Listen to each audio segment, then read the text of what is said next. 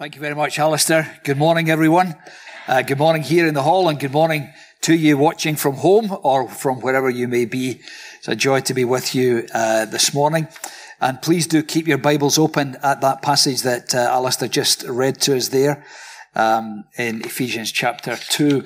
One of the additional, uh, possibly unrecognized um, physical manifestations of COVID is going to be larger ears. We're all going to end up with cauliflower ears with these masks that we're having to wear. I'm very conscious of the fact that my ears are coming out like that. My wife actually said that she, she's, she quite prefers the mask. She thinks it's, it's brings its own uh, air of mystique, and it might be a bit of an improvement. Me, me wearing a mask, but it's definitely having an impact on the lugs. Uh, they're they're getting larger uh, uh the more I wear the mask. So that's probably in years to come. They're going to do studies into this. Either our hearing will be improved or dissipated through it. Certainly, it doesn't improve the looks. I don't think. But uh, there we are. I get to take mine off. You're stuck with yours for a little while longer. But of course, there is a serious side to where we are at the moment. The governments uh, around the, the United Kingdom today worrying about the possibility of another COVID spike. Uh, but but I think we need to work. We need to issue another health warning, a more serious one this morning. That, that there is the potential of there being a spiritual pandemic that has come as a result of the physical pandemic. Uh, there is something that seems to be affecting those who, who appear to be committed Christians. And, and this is impacting, uh, it's not killing them physically, it's not affecting them physically, but it might be doing significant spiritual damage. I've, I've heard from pastors all over the UK and even some uh, further flung places around the world who tell me that some of their church family are, are not in a big hurry to return again to physical assembly, to being together, uh, even with the restrictions that we have at the moment. They're, they're just, uh, just a, a, sort of, um, a deterioration in, in the desire of people to get there. And it's not for the reasons we might expect. It's not for the, the kind of good reasons that there might be those in a certain age group or with some form of compromised health that might make it more dangerous and difficult for them to gather, although amazingly every provision is made to make this safer than almost anything else we could do. But it's, it's not for any of these reasons. It's because, and I know nothing about your own situation. Nobody has told me anything about your situation. So I'm not trying to be smart when I say this. I'm just telling you about an observation I'm making around the, around the country and around the world. It's because that in a relatively short period, when, when we weren't able physically to gather, for some of our brothers and sisters, the Sunday habit has been displaced by other habits. And those in spiritual danger now would say, actually, they prefer just to watch online from home it's a lot less hassle than having to get the family ready and get down to the hall and get a parking place and get them in and get them marshalled and get them to keep their masks on and all that kind of stuff. They report that they're enjoying a huge time saving because they can budget for maybe an hour or just less than an hour for viewing an online meeting and they might not even do it on Sunday. They might bank it and do it some night lying in bed on the iPad before they fall asleep. So that ticks the box without them having to get on with uh, all that's involved in being with the people of God. And it frees them up to do other things. They suddenly realize they have a whole extra day in their week that they didn't used to have on a conventional Christian Sunday. And they can get so much more done. Or they can just have a pajama day. Now, who doesn't like a pajama day? And, and I would admit, I've had to catch myself on with this myself. I, I certainly found that I missed being with my church family uh, during lockdown. But it was amazing how attractive on a Saturday the thought of a leisurely breakfast on a Sunday morning was. And the fact that we were having our lunch at half past one instead of three o'clock. It really was lovely. And of course, there's nothing wrong with enjoying the, the upside of that very weird season we went through during the peak of lockdown this year. But brothers and sisters, what's happening is that with some in the church families, and it might be you, and it might be me, and it might be people in my church family, and it might be people in your church family. What is happening to some in our church families? the world over is that the Lord Jesus and his day and his word and his family are being devalued. And that's happening because of a sight problem. That's happening because we're losing sight of the wonder of the Lord Jesus. We're losing sight of the Lord and what He's done for us historically and what He's doing in us as His people, His church in the present day. The word is being choked and making it unfruitful because other desires are coming in where it once seemed to have been bearing fruit in our lives.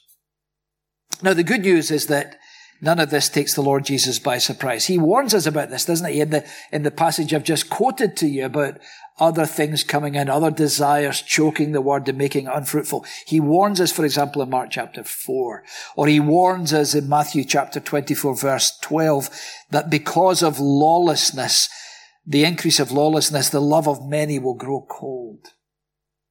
So he pleads with his people. He reaches out to his people. He says, be, be warned about this. Be warned about your love growing cold. And I don't think Paul would be at all surprised to know that it's possible for Christians who know and love the Lord to begin to lose sight of the Lord and lose sight of what He's done for us, a sight that dominates our lives, and lose sight of what he is doing among us, a sight that ought to order our lives. I don't think Paul would be surprised that that is beginning to happen because he prays for his readers in Ephesians chapter 1 verse 16. Have a look at it with me. He says, I don't cease to give thanks for you, remembering you in my prayers. And here's what he prays, that the God of our Lord Jesus Christ, the Father of glory, may give you a spirit of wisdom Oh, that he would make us wise and, and revelation in the knowledge of him, that you'd increasingly know him. Verse 18, having the eyes of your hearts enlightened. In other words, having the eyes of your hearts with their cataracts removed so that the light, the truth, the reality of the Lord Jesus and his gospel floods your life. The lamp is the, the lamp of the body is the eye. Your, your heart has eyes. It sees.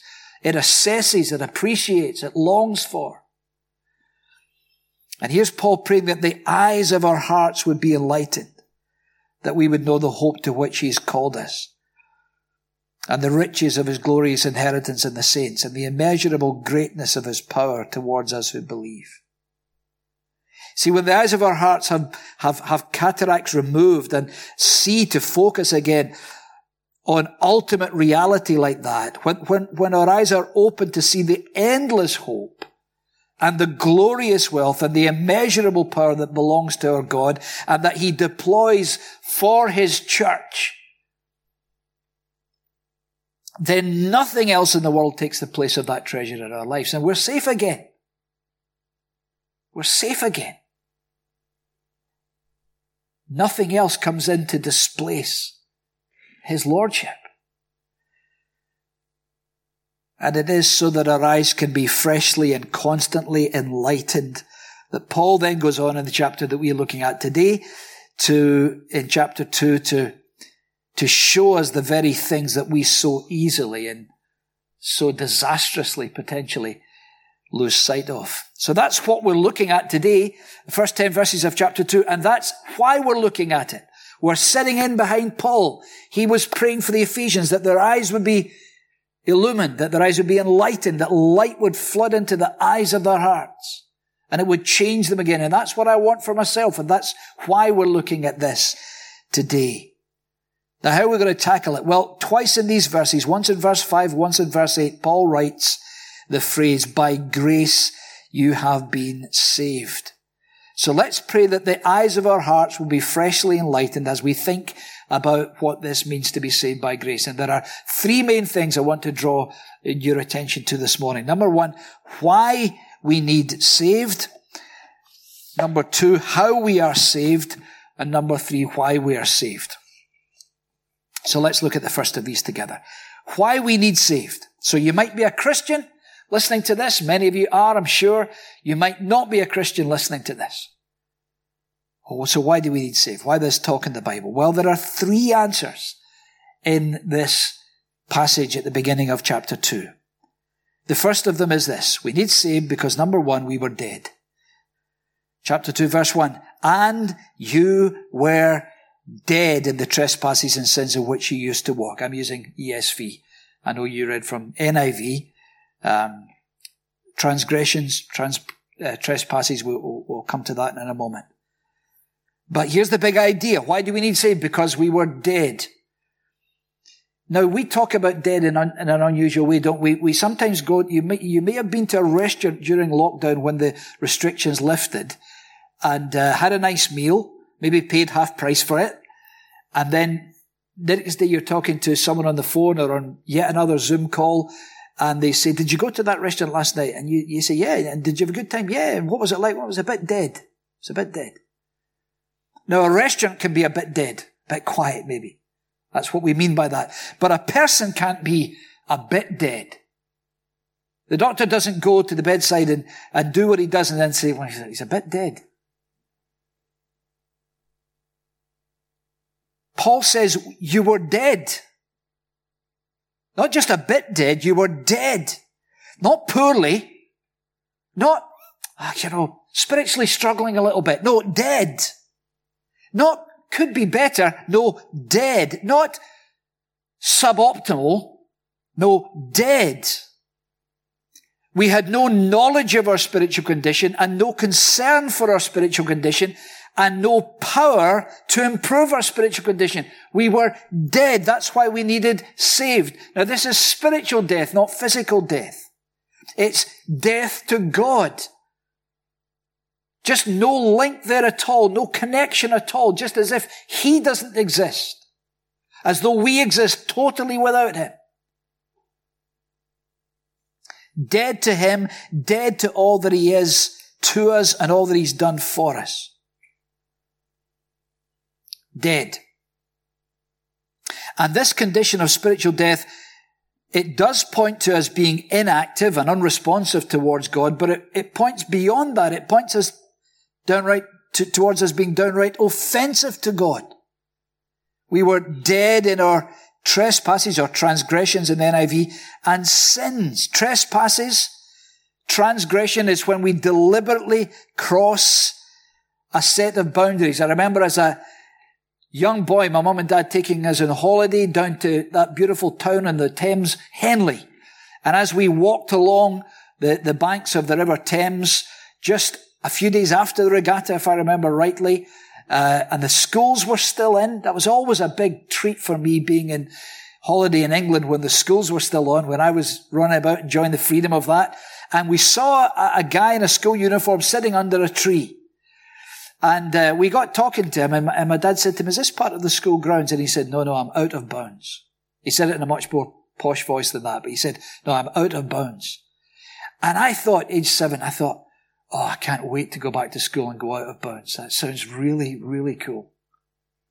Made it sound attractive to me, but the whole of humanity is out of bounds. Since the Garden of Eden. That's what transgression is. That's what trespass is. And sin is not quite the same. So there is an active part of this and there is an inactive part of this. And the inactive part is this idea that we just fall short of the mark, that God has said, this is how you should live and we just always fall short of it. So these two things, transgressions, trans- trespasses, and sins, point to the activity that comes with this spiritual death. That's why we needed saved. Number one, we were dead. Number two, we were duped. Still in verse two, here we are, dead in the trespasses and sins in which we once walked, following the course of this world, following the prince of the power of the air, the spirit that's now at work in the sons of disobedience, among whom we all once lived in the passions of our flesh, carrying out the desires of the body and the mind. Now have a look at this with me, because if our, if our deadness was just described by verse 3, we might get the impression that we were at least enjoying our existence at least we were enjoying our complete independence of thought and action. We were really doing what we wanted to do. We were dead to God, took everything he had to give us and ignored him, but at least we were carrying out all our passions. Everything that we desired in the body and mind, we just did. If that was the only description of what it was like to be a dead person walking, spiritually speaking, then we might get the impression, well, at least there was some real liberty there. And of course, that's a huge attraction to people in, in not being a Christian. What, one of the reasons our friends that we're trying to reach with the gospel are very suspicious and don't want to get too close to this is they think they'll lose this amazing freedom they have. But it's a complete illusion. We are, verse 2, following the course of this world. Following. Just zoning in on it. Following the prince of the power of the air, the spirit that is now at work in the sons of disobedience. People who celebrate and cherish their apparent freedom from having to love and serve God are blinded to the reality that they're actually, according to verse 2, they're actually enslaved followers of demonic spiritual currents in the world. Whether they realize it or not, they're just like, they're just following the current of the river in the way that dead fish follows the current of the river. They follow the course of the world in rebellion to God. And whether the world, meaning not the planet, but the whole system, the whole of humanity instinctively ignoring our maker and rebelling against him, whether the world realizes it or not, we do not live like this entirely by ourselves.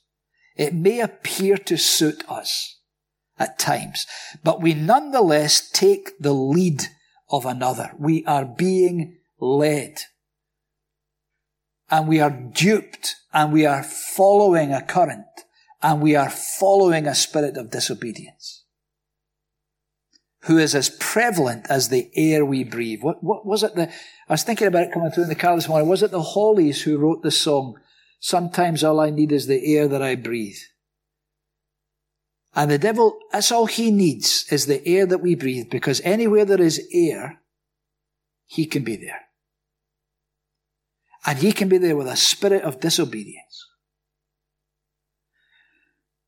He can be there polluting the air, as it were, spiritually.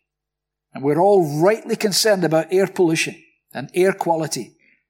But nobody cares about this. That, that there is a spiritual enemy of the human soul, that there is a spiritual enemy of God Almighty who pollutes the planet and pollutes the universe and pollutes the air, as it were, spiritually speaking, so that disobeying God is as natural and comfortable and almost as essential to life as breathing. And the only clue that we're given here that we're not as free as we think we are in verse 3 comes into view when we take stock of the havoc that our freedom unintentionally causes us? Why do we in so invariably hurt our loved ones as we pursue our own agenda, as we do our own thing, not believing that we're being duped by anyone? Why is it then, if we're not duped, if we're not following someone else, if we're not marching to the beat of another drama, demonic influence, why then is it that doing our own thing involves hurting our loved ones, and often harming ourselves. That's the clue that we're not really achieving what we want, that we're not really just doing what we want, that we are in the thrall of another. And to be as successful as he has been, Satan needs to be prepared himself not to be believed in. And that's perfect for him. He masquerades as an angel of light. He doesn't need people to believe in him for him to be most effective. Humanity is dead to God, duped by Satan, hopelessly in his thrall. That's why we need saved. We need saved because we're dead, because we're duped, thirdly, because we're doomed. Verse, the, the very end of verse 3. We were by nature children of wrath like the rest of mankind. We were, the believers. This is meant to be opening our eyes to something glorious God has done. And this element of our desperate need to be saved takes us beyond this life, however it may work out for us, and into the eternity that lies ahead of every human soul either cut off from God in hell or with him in glory. And Paul underscores the offense of our rebellion, rebellion against the God who's given us life and breath and everything else. And he points us to the catastrophic impact of our deadness to him, of our trespasses, of our sins. It means that we're children of wrath. It doesn't just mean we've got a temper on us. That may or may not be true. It means that we inherit the just, pure, undeniably deserved wrath of God upon us. His wrath is not an outburst of his bad temper. His wrath is his, part of his perfection. It is his permanent, steady state, invariable, settled hostility to the rebellion against him of those to whom he has given life and everything. And because we've rebelled against an infinitely glorious being, our sin is an infinitely offensive and grievous. It is an infinite crime, and therefore the final experience of that wrath upon us is infinite punishment. More dreadful than we can even think of. And we are the children of wrath. And NIV, I think, says the objects of wrath. We attract his wrath in the way that a magnet attracts iron filings. or a way in, in, in the way that a friend of mine seems to attract wasps. A friend of hers, she hates wasps, but she just seems to attract them. We are wrath magnets, friends. This is part of the wonder of the gospel. We are wrath magnets and we wouldn't even know about that. We wouldn't believe in it. We wouldn't care about it unless God told us about it in His Word as He does. Now, it doesn't get any darker than this in understanding what we are basically like dead and duped and doomed to face the wrath of God. Paul wants our eyes to be open to this afresh. Why we need to be saved, there's the answer. We're dead. We're duped. We're doomed. Now then, that's why we need saved. How are we saved? Well, there could hardly be a greater contrast. Such a blessing to get out of the tunnel into the daylight, the stunning daylight of verse 4. But God being rich in mercy, because of the great love with which He loved us. Pause there. There's the first answer to, to, to how we're saved. The first thing to notice is that we're saved because God treated us with love. He treated us with love. His love of wrath magnets sinful, ungrateful, rebellious, dismissive sinners against him. His love for us is the engine room that powered our salvation. He is rich in mercy. Notice verse five, uh, verse four. He's rich in mercy because of the great love with which he loved us. There's so much in that for us. So he, he loved us and he loved us with a great love. And that great love re- re- resulted in glorious riches of mercy towards us. We are saved because he has the capacity to infinitely love those who infinitely disrespect and hate him. How are we saved? Number one, God treated us with love. Number two, God gifted us with life. Verse five. Even when we were dead, we've talked about that. In our trespass, we've talked about that. He made us alive together with Christ. By grace you have been saved. How are we saved? He treated us with love. He gifted us with new life, new spiritual life. And he did it by grace. I've already pointed out that Paul uses this phrase again in verse 8, by grace you've been saved.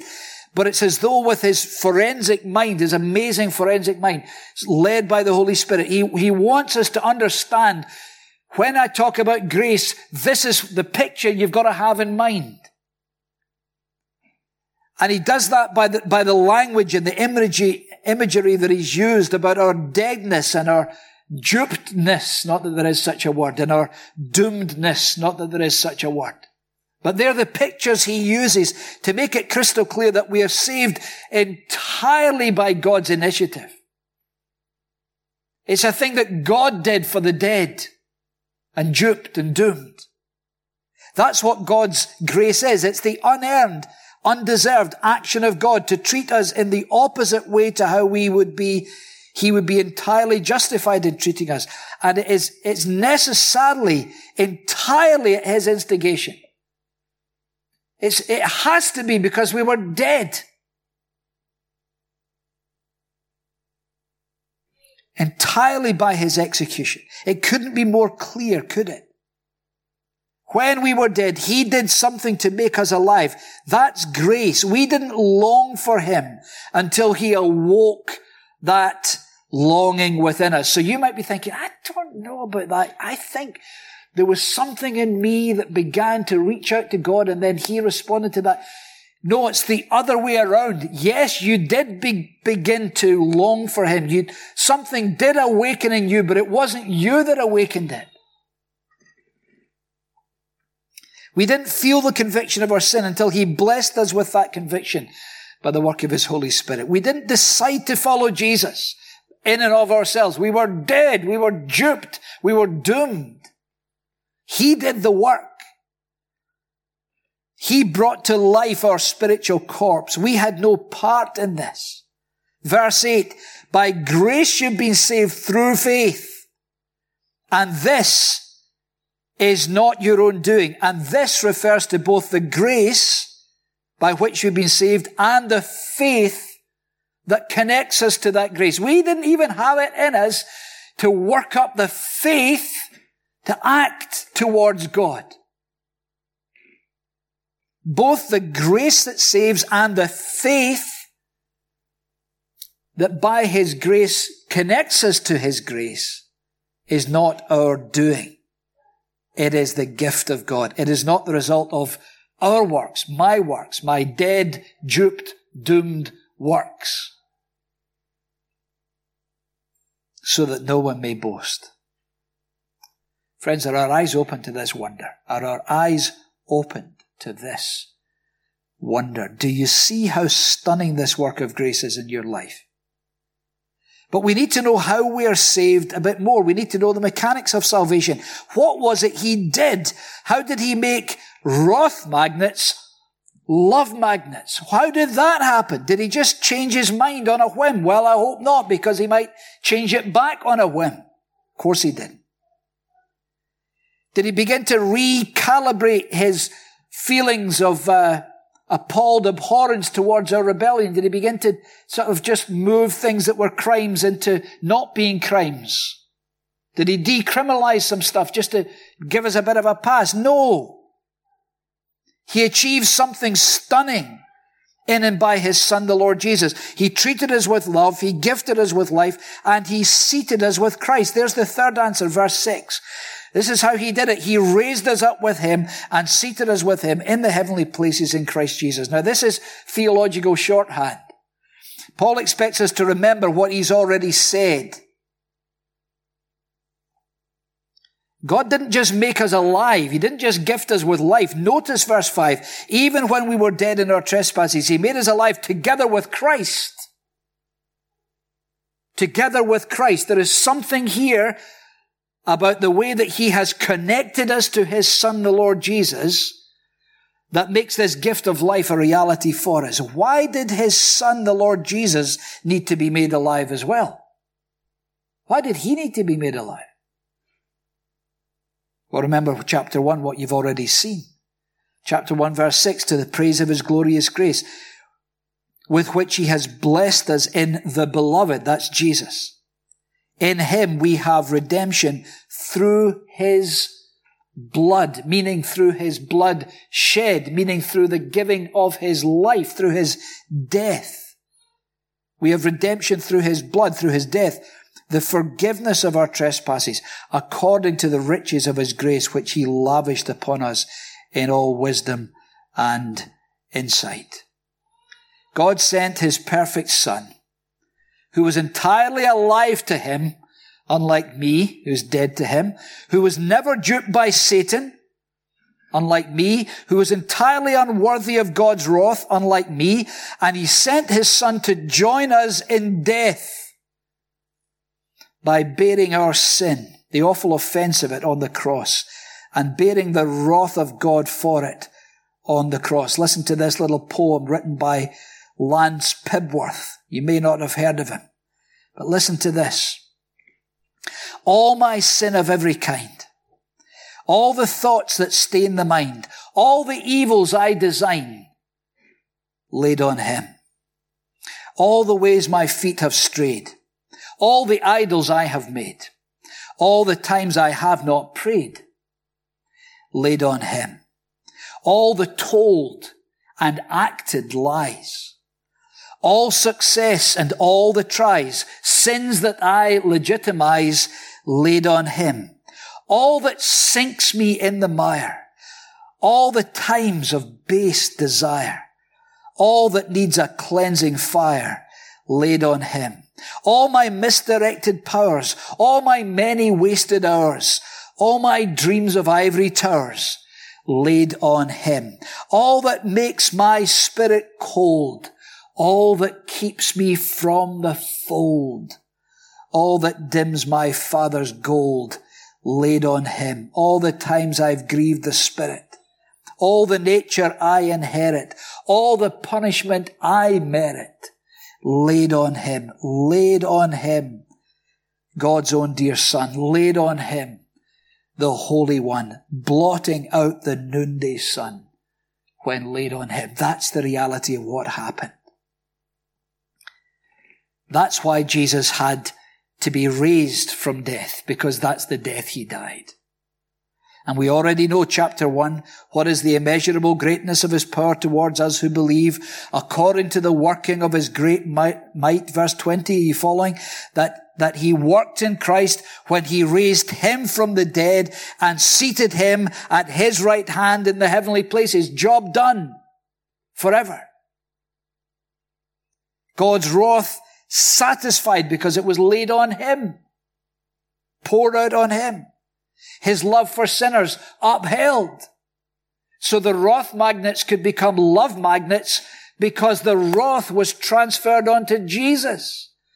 And the perfection of the Lord Jesus was put onto those who would put their trust in Him, who were awakened to have the faith to trust in His grace. That's us, if we're in Him. And so His death was my death. His grave was my grave. His resurrection will be my resurrection. And when he sits in glory at the right hand of the Father, he makes it possible for me one day to sit in glory at the right hand of the Father. So in effect, now that has happened. Because he has done everything for me, everything that he's done is what has been done in the name of those who trust in him by his grace. And therefore, because God has raised him and seated, it, seated him at his right hand, that's us who are there, a man in the glory, keeping our seat. No social distancing.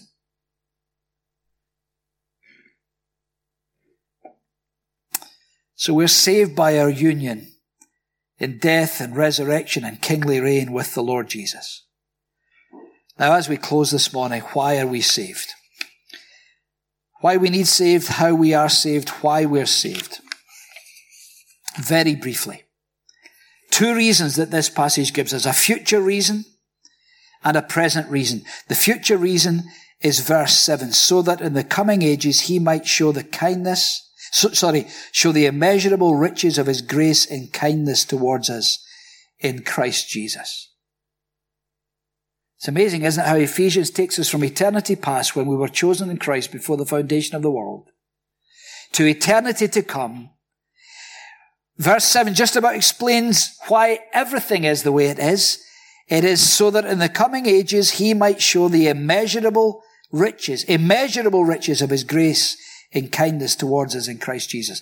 Our eternal, ever increasing delight and satisfaction will be in him. That's why we're saved. God wants people to be able to adore that forever and flourish in that. And it's not just that we won't get tired of it. You know how sometimes you go to somewhere lovely and the person who lives there in the beautiful place get, they, they tell you how every morning they get up and they open the curtains and they see the view and they say, I never tire of it. Well, that's a lovely thing. But this picture here in verse 7 is not just saying, uh, don't worry, you'll never tire of it. It's saying the opposite. It's saying you will never cease to be increasingly thrilled by it for all of eternity because it's immeasurable. Why are we saved? We're saved for His glory. And we are most, most happy when He is glorified. We are fed and nourished and satisfied eternally. Every longing satisfied. Everything we long for now that we're sure is not found in God. When we get to glory, we'll find it was always found in God. Why are we saved? Verse 7, the eternal perspective. And then verse 10, the present thing. Where is workmanship? Interesting at the end of verse 9, not saved by works so that no one can boast. It's almost as though Paul says now, funnily enough, talking about works, talking about works that don't save you. We are his workmanship. We are the output of God's work. He, got, he had some corpses and not only were they spiritual corpses, they were, they were duped. They were, they were completely in the thrall of, of, of Satan and demonic forces.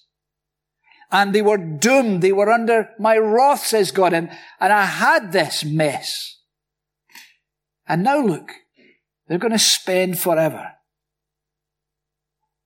magnifying my son, glorying in my eternal kindness to them. We are his workmanship. But he has work cut out for us.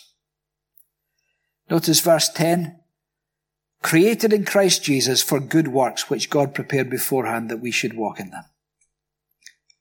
You know that phrase, you've got your work cut out for you. Well, God has got your work cut out for you, sisters and brothers. If you belong to Him, if this gospel is yours, if this experience is yours, if you read this this morning and hear this, unpacked and say, yeah, that's me. That's exactly what God has done. If He's begun to open your eyes again to it, there's work for you to do now.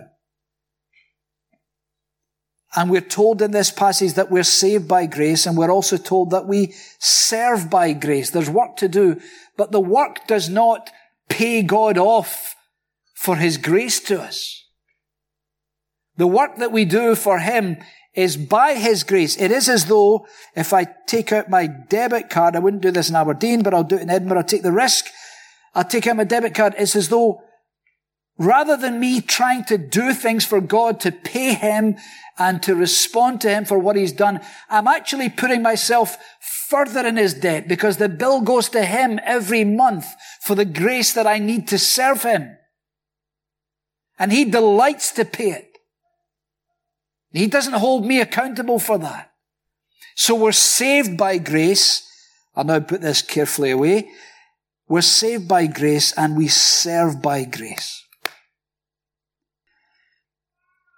And God has good works prepared for us. We just need to rescue that as we close from, we need to rescue good works from the bad books, don't we? Isn't it strange that we live in a world where being a do-gooder is a negative thing? But it has that kind of horrible prickly person who thinks they're better than everybody else and, you know, sort of goes through life doing good to, to make it look how good they are, to show their own goodness. That's not what this is about. That's not gospel good works.